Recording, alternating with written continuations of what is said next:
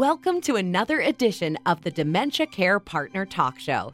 Now, here's dementia care expert Teepa Snow and your host, Greg Phelps. Hello, and welcome to the Dementia Care Partners podcast series brought to you by Positive Approach to Care.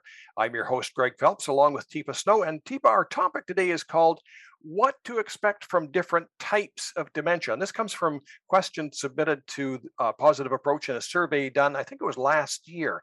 Mm. And uh, as we found out in a previous podcast, there are many different types. So we've chosen some that showed up repeatedly. The first one is uh, what to expect from early onset, and the second one is what to expect from vascular. Now, I like I say, those two topped the polls. So, mm-hmm. okay, so early onset. And I'm going to give you a new word for it: young onset. Oh, so, Greg, young. when I switch it, when I switch it from early onset to young onset, what happens to your brain suddenly, very quickly, actually? uh, just sort of blanked everything else out. Yep. Mm-hmm. Yep. Yep. And so when I say young onset, now what are you thinking? Well, now I'm thinking, okay, how young? Ah, so what it means is you're going to show symptoms before the age of 65 or 70. So if your first symptoms of a dementia happen before 65 to 70, then what you have is called a young onset dementia. And if it's Alzheimer's type, well, then it could be a young onset Alzheimer's dementia. But what we also know is young onset can happen, particularly, it's the most common type of young onset dementia is frontal temporal dementias. Um, we also know how young infancy. There's um, there's a kind of dementia that can happen due to genetic coding, and it's in it's a sort of in the formation of cells. And so children can develop normally in utero and they can come out and they can be born normally and they can develop some very beginning skills normally and they develop language and they develop walking and they develop talking and they develop um, visual regard and they've got words for things and then they start losing them it could start as early as three to five, or it could be after seven to 10, or it could be, and these are all different genetic malformations that happen in small children. And so they're called juvenile dementias. So that's pretty young onset, hey? Mm-hmm. So that's under the big, broad umbrella of dementia. And under young onset. So, you know, that's the tricky thing. So, we had two very different kinds of de- descriptors. Young onset simply tells us how old was the person and you know and if the person is younger than 65 to 7 then they have some form of young onset dementia but we still have to sort out what kind so it could be alzheimer's it could be ftd or it could be a bunch of others could, because people could get vascular dementia young onset like after stroke or head injury Okay, you've taken my two topics and blended them. Now here I thought we had separate little columns. Now ah, you're sort of mixing things up on bummer. Yeah. So this is the tricky thing about dementia. Now on the other one, the other one you mentioned was well, we were going to do vascular and early onset, but yeah, you've already so sort of stirred the two together. I've stirred the pot because you could have young onset because it's the age at which you develop it. So whether we call it early onset or whether we call it young onset, but everyone will go through an early stage of their dementia, but not everybody has early onset.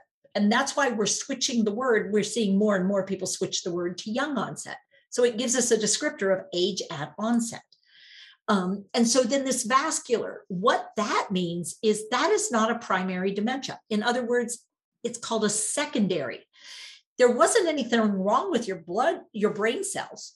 I mean, your brain cells were fine, unlike some of these others that, that you know, Alzheimer's and FTD and um, Lewy body. There's actually something going wrong with your brain cells. Uh, there's an abnormal protein formation phenomena going on, or, or, or things related to your brain cells.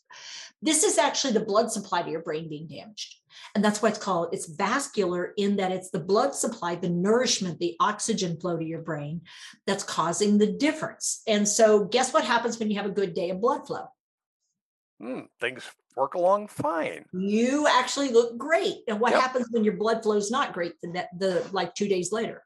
Yeah, probably sort of crash. Yeah. Yeah. What about blood sugars? Do you think your blood sugars could impact it? Oh, I, I know they can. You watch kids wind them up on sugar, and I'm sure that yeah. adults have some effect as well.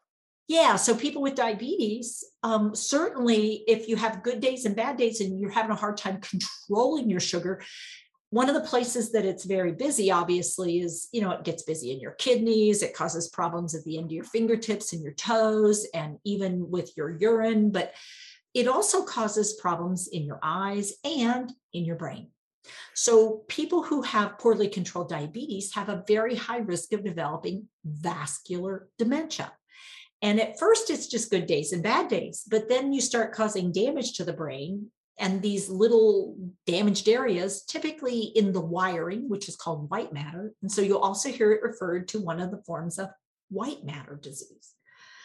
And so your vascular dementia is the least predictable of all the dementias because it's not that your brain cells are being directly attacked by protein or damaged by these abnormal protein formations, it's the blood supply.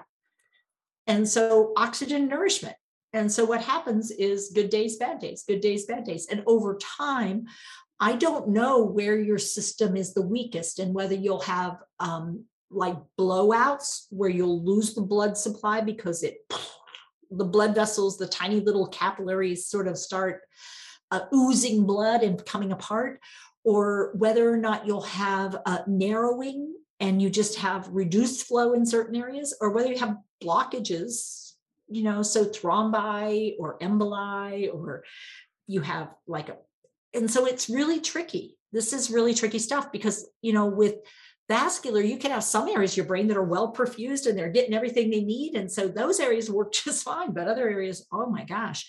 And it seems like, well, they're not changing. And then kapow on a Friday, it's like, oh my heavens, they've had a stroke. But then by Saturday, they're doing a little better and by Sunday they're better, but they're never back to where they were before.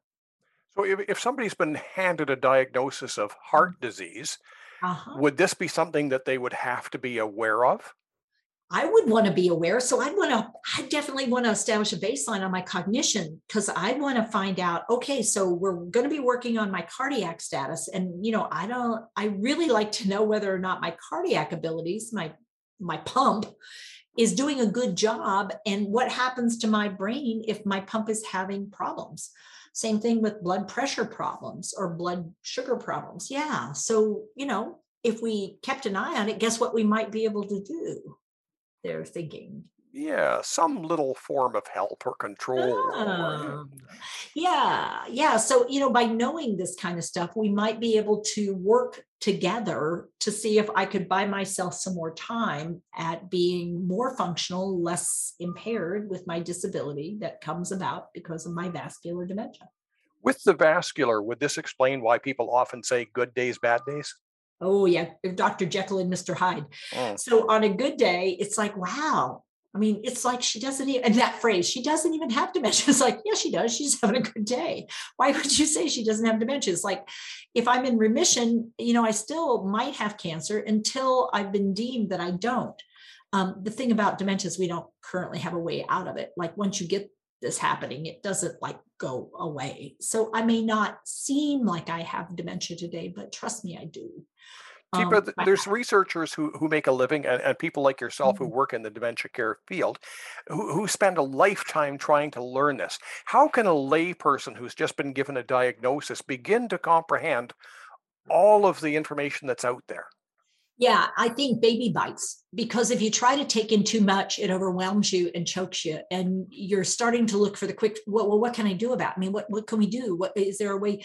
And it's like take a deep breath and get connected to a group like ours or another group. There are support groups out there, but a group that's really curious about the disease and the condition, but also very supportive to learning how to live with it. Because, you know, you know, this idea of fighting against the disease, well, you know, I'm glad there are people out there that are working on trying to find cures, trying to find ways to stop this or turn it around. But until we get to that, I know that the best thing that I can do is sometimes support people and help them to be as functional and able as they can be. And that means both friends, family, and the person living with dementia. We're in this together. Teepa, I know that there are probably resources in local communities for people, but if I feel like I really want to talk to somebody one on one, have you got people that are available for us? We do. We have consultants And there are people who are specially trained to be curious and interested and authentically want to figure out what are you what are you trying to find out? What do you need? What are you liking? What are you not liking? And where are you in this thing that you're doing? Because typically people are not alone. We also have folks that um, can do training. We have folks that can do coaching if you're more interested in developing some skills. So, depending on what you're seeking, make a connection, get some info, and you can watch a lot of free things but sometimes it's worth having a conversation to see where should i start and what should i do next because it's a lot Teepa, thank you very much you are so welcome greg you've been listening to the dementia care partners podcast series brought to you by positive approach to care. If you need more information about dementia check our website at www.teepasnow.com